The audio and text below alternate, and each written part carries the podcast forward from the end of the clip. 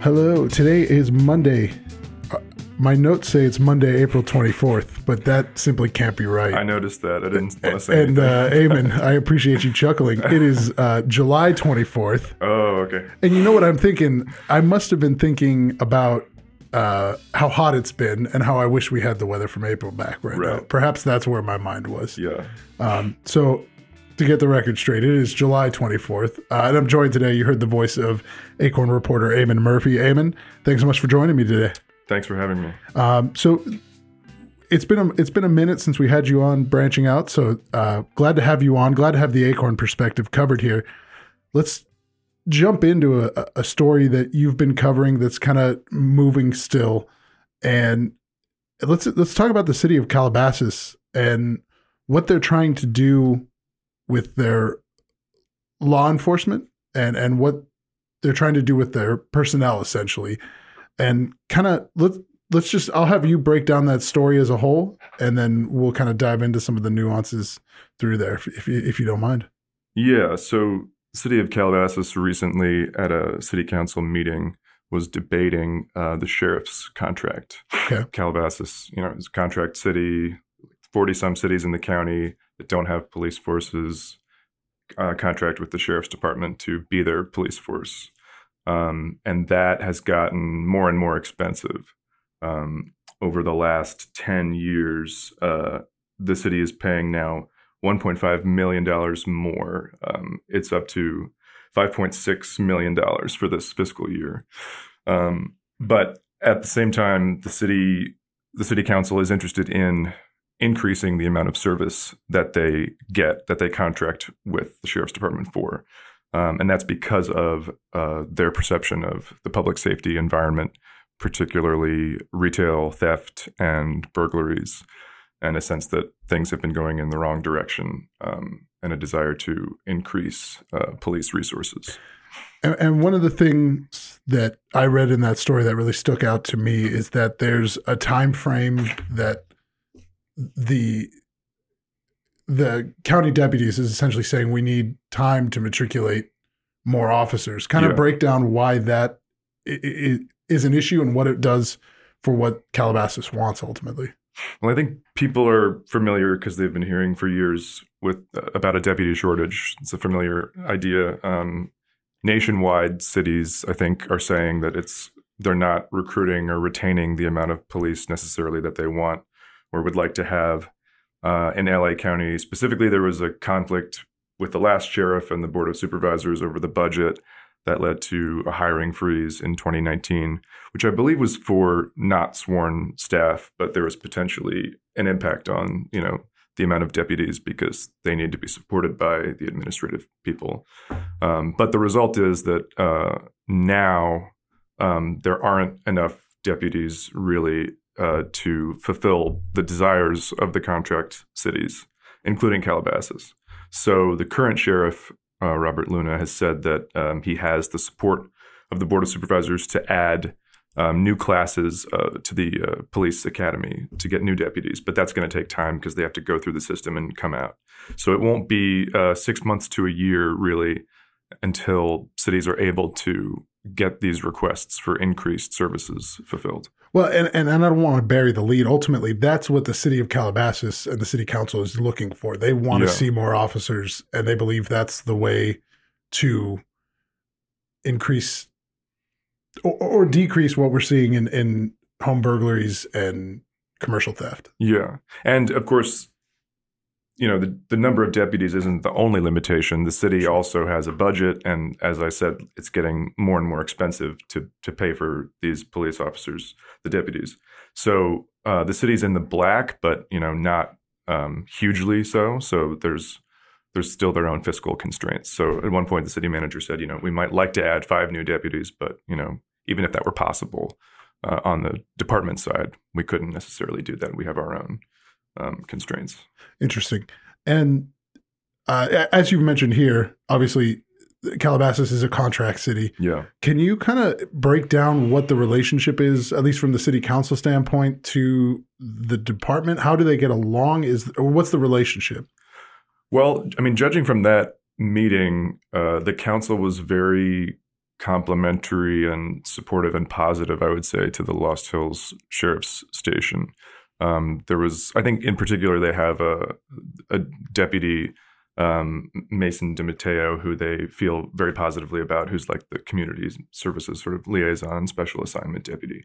And one of the changes they want to make, um, and we can we can get into this a little more in detail how that would work, but I think they want to increase his hours because he's split with with Hidden Hills. But um, I think they feel very good about the relationships they have with the deputies that they're familiar with and have gotten to know over the years. And I think also, well, this is Agoura Hills, not Calabasas, but uh, the sheriff was on their podcast recently, um, interviewed by the assistant city manager, and um, the assistant city manager was very positive about the changes that have taken place under um, Captain Seetoo at Lost Hill Station and the new sheriff versus, you know, the past, which was difficult and even had people wondering, you know, should we make a change in how we ha- get police, you know, mm-hmm. services? Um, if if we can kind of take a step back, you've mentioned to me you've got a story kind of in the works that is related to this topic. Can we kind of dive into what you have coming next week down the pipes? Yeah, this is another. This was something that was on the agenda for the city council, but it was delayed. And since they don't have meetings this month, it's not going to come up until August. But it's a city ordinance that they, the council, requested the city's attorney, city attorney's office to draw up, and it's um, it's part of the efforts to to fight retail theft, um, which is which is up. So this is an ordinance that would require uh, commercial landlords and retailers of a certain size to come up with explicit security plans, like how they're going to prevent theft, protect shoppers, um, whether that's like hiring private security guards, putting up barriers or physical features that would, you know, be a deterrent.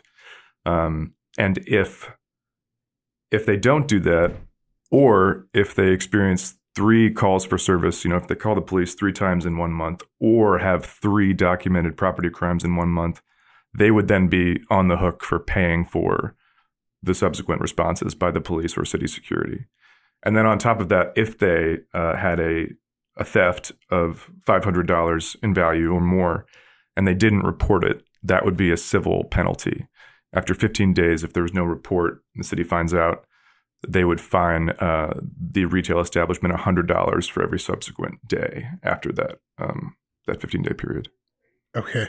Yeah. Um, so there's a lot to unpack there, and obviously you said this hasn't been brought forward yet publicly debated. So no, the text of it is, is available, but they, they haven't talked about it. Uh, so I think maybe perhaps perhaps we need to do a follow up after after that point because I think there's so much there's so many questions when you initially hear this that we you and I were discussing before yeah. we came on this podcast and well and the be- the the best one I think that you you asked is how would you how would the city know um, if, if, they don't report a crime if, if a store doesn't report a crime then how do they find out how does the city know how to enforce this Correct. there was there was one other element which was you it made, makes it a misdemeanor to fire or discipline an employee who reports a theft Okay. So potentially there's an element of, you know, management or ownership versus rank and file employees. Sure. But I'm just sort of speculating about that in terms of a desire to report or. yeah, it's a it's a it's an interesting topic and discussion, I think. And yeah. and I and you know what you that's actually a really good point. I hadn't thought about that. Is if I'm just working at an establishment that has a, a smash and grab, as they've been called, yeah. dubbed now. Um, would I not be uh, would I not feel the need to call the law enforcement myself right. without considering what this means to the establishment? Because it's Probably your safety, so. it's your it's physical safety. safety. on the yeah. line, and the company might have a different view of it not being worth it for whatever reason, which is you know apparently the issue. Some stores have decided if these crimes aren't going to be prosecuted, if charges aren't going to be brought, if people are just going to get out, we're not going to bother. Okay. I don't know if that's a resources question or reputation, or I, am I'm not sure what the reasoning would be sure. to not do that. But that's what the city says. The city says we reached out, we asked people to report. Most have people, meaning stores, establishments. Sure. Most have, some have not. So here's our response. Do we know and this may be an obvious answer, but do, do we know why the statistics are so important to them? If a business has decided that it's not important to Yeah. them, why does the city want that That's- information? Yeah, that's that's a really good point. Um, the city is saying that uh, if we don't have the statistics, the accurate statistics about which stores are being hit, then we won't know how to deploy police resources, you know, effectively. You won't be patrolling the right areas necessarily. Or if it gets out, you know, because these these organized retail thefts are done by networks of people, groups of people. If the word gets out that this particular city is kind of a free fire zone in terms of theft, then that's bad too. You know, Mhm. if you if you know you're just going to be able to walk out the door and and no one's going to tell the police, then the problem gets worse. Okay. Um, and that I think for where we are right now, that that kind of concludes our discussion on law enforcement. If you want to know more, obviously you can read uh, Eamon's story. It came out July 14th. It's on, available on the website if you don't have that copy of the Acorn. Also, you've, that actually- this story is coming out next week, correct? Yeah, there's one other thing I would say, Okay. which is that um, the contract cities, their arrangement with the county is on two levels. There's a five year agreement, like the overarching agreement that Mhm. sets the price uh, for the sheriff's services and the, just the fact that you're going to have this relationship. Mhm. And then every year there's um, another agreement that adjusts sort of the level of services. So you can kind of reshuffle your um, your deck, you know, that you've agreed to have with the sheriff. So that's now what the city can do because there's another year left on the five year agreement, but Okay. they have their annual other, you know, contract or other form. So they can adjust that to potentially change, you know, let's have like less parking enforcement from the sheriff, but more patrol deputy, you know. Okay. And this is a way that they might be able to get some increased resources to the areas that they think need it without uh, asking for, uh, you know, a new deputy, okay. which is not possible yet. Uh, okay. So that's that's something they can do for the following year. That's a really good point. And um, the story that you have coming out about the ordinance for businesses to Yeah. have to report that story is coming out next week. Is that Yeah, that'll be next week. that'll be out next week in the Acorn, uh, which is as we release this week in the Acorn. So Right. we come out This Monday. So, Friday. so this Friday you'll see it in the Acorn. Thursday if you're an online subscriber. Yeah. Um, you were talking about protecting shoppers yes. Oh, as yes. as it as it pertained to physical safety. Mhm. But let's pivot to another story you had here that I was interested by. I found a lot of interest, and I'm, I'm letting you. Uh, you guys can't see this, but Eamon's shuffling through his stories here in his I'm notes. looking for my notes. Okay, Uh, got um. But I, I want to pivot over to the PetSmart story you just ran this week. And yeah, they settled with uh, counties all over the state of California, but including Ventura and Los Angeles counties. yeah, eight counties, including some up north, and you know, so just California wide, pretty much. A- And talk a little bit about that settlement and what. Yeah, just break down the story, if you will. So this was an enforcement action brought by the DAs of these counties um, about PetSmart. Uh, it was the, technically they said it was false advertising and um, anti-competitive uh, behavior, but it was basically overcharging customers. Okay. Um, and PetSmart agreed to pay uh, 1.46 million dollars um, to make this, you know, to, to settle this. Of course, as is always the case, they don't admit wrongdoing when they settle this. That's my that's my favorite part. yeah, So- yeah.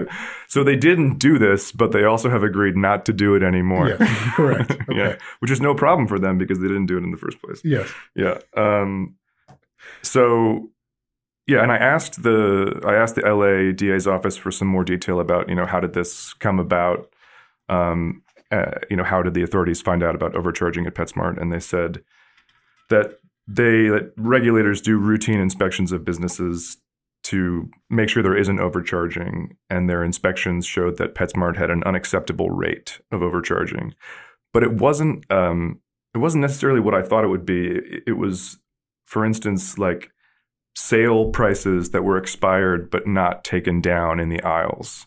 So somebody would see, you know, the big price and think that that's what it was, but then they get to the the cash register and they're they get, you know, charged the full price. So my my fifteen dollar bag of dog food becomes twenty because the sale's over. because the sale is over. But even if the sale is over, if you don't take the tag down, you have to charge that lowest price. The lowest advertised price is like what you have to charge. And that was what the DAs were emphasizing in this statement after they reached the settlement.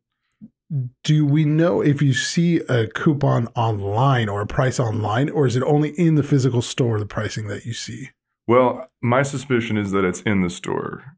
I, only. I think, yeah, Okay. because it's. I don't think it would be considered an advertised price if it were not at that physical location, but maybe it would be. I don't. I'm not sure. Well, and they, and the, usually these companies are pretty good about hedging their bets Yeah. against at available There's got to be some know, fine print, legal there. print that would Yeah. protect them if you can't just say, "Well, I have this coupon for five dollars. I want this." Anyway, Yeah, um, but as it pertained to protections of shoppers, I did think um, it it kind of was a big deal. I thought that if you do see a lower price and then you go up to the cash register and they say, "Oh, it's this price," like you have a leg to stand on then as a, Yeah. as a shopper now. and it's something that I realized. Like I've never really thought about this. Mhm. You know, um, when when shopping, like it's the fact that there might be a difference. Even I'm just not even paying attention really. When Yeah. I get to the register, I'm just in like let's get out of here mode. Yeah, and I'm just you know willing to make that make that happen. But Yeah. obviously here there was a problem, like, and it had to be of a pretty big scale, you would think, to uh, to lead to like this level of an enforcement action. Mhm. Um, and one interesting thing is that if you if they break they break down the 1.46 million, so 110,000 of that is like the cost of the investigation, which they're reimbursing them for. Okay. Then there's a 1.25 million civil penalty for the enforcement of consumer protection laws. And then there's another 100,000 which is called restitution. And so you would think that would be like for people who were overcharged.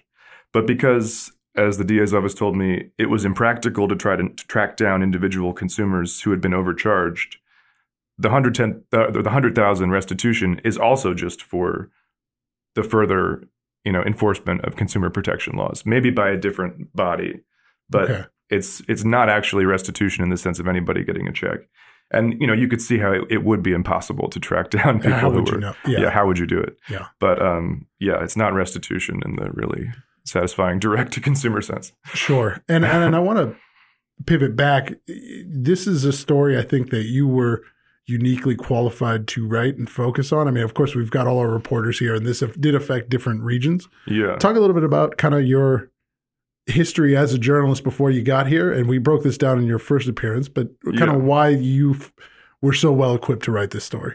Well, the interesting aspect of the story, or an interesting Sure. aspect of the story, is that PetSmart, which is the largest retailer by locations, you know, spe- specialty pet retailer in North America, PetSmart was taken private in 2015. It was a public company. You know, you could buy the stock, but uh, a group of private equity investors, led by a firm called BC Partners, bought it.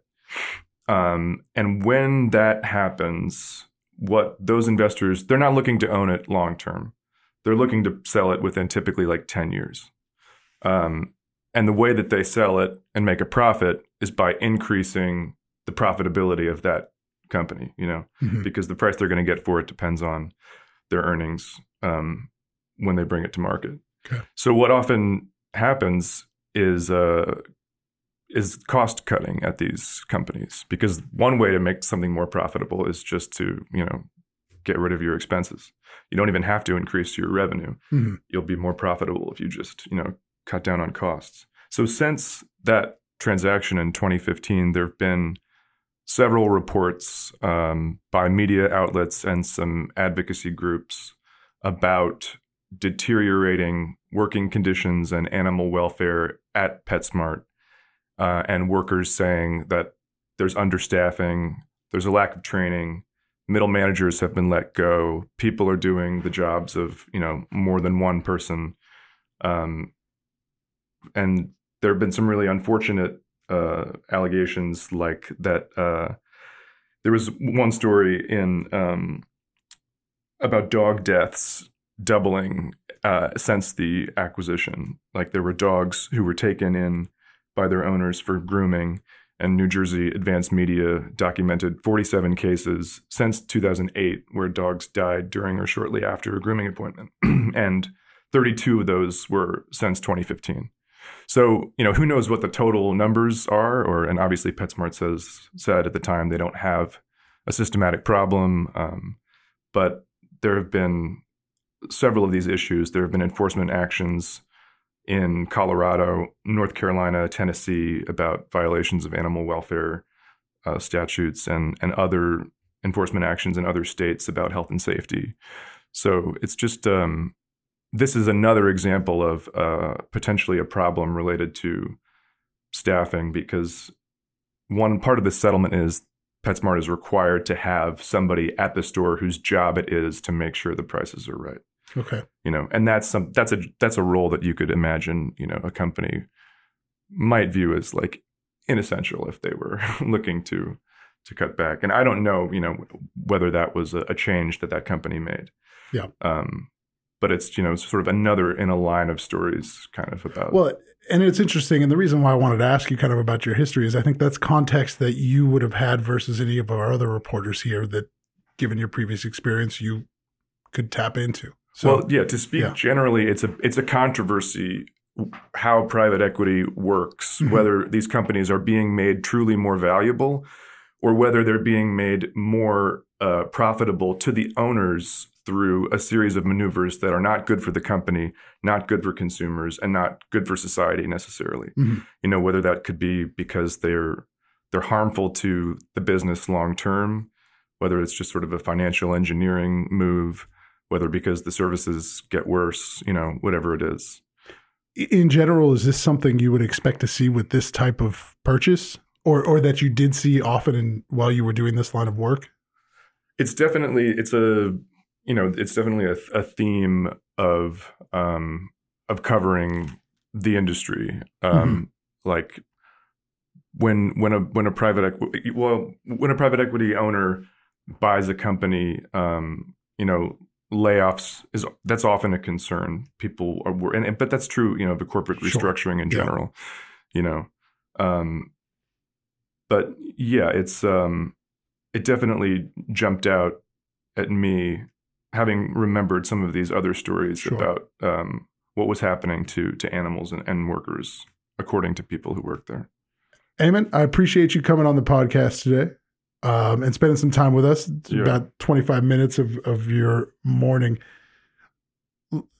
If reader, if listeners want to find you on social media, where can they find your uh, find you on oh, Twitter? Uh, I'm on Twitter. I believe it's at Eamon P Murphy. It, just confirm that. Okay. he takes his Twitter very seriously. I well, you know, I quit Twitter. It is in fact Eamon P. Murphy. Okay. I quit Twitter in 2019. Okay. And um, you know, that was during a, a pretty febrile period in the national mood. And I felt that quitting Twitter was a was a healthy thing. Sure. So now that I'm back, I'm trying to be less kind of preoccupied by it. Sure. Um, yeah. That's I, healthy. I do enjoy, you know, I enjoy engaging with with Acorn readers. Yeah, and, and as a reporter's tool as opposed to a yeah. Gotcha. All right. Well, Eamon, thanks again for joining me on this thanks episode of me. Branching Out, and uh, we'll see you all next week.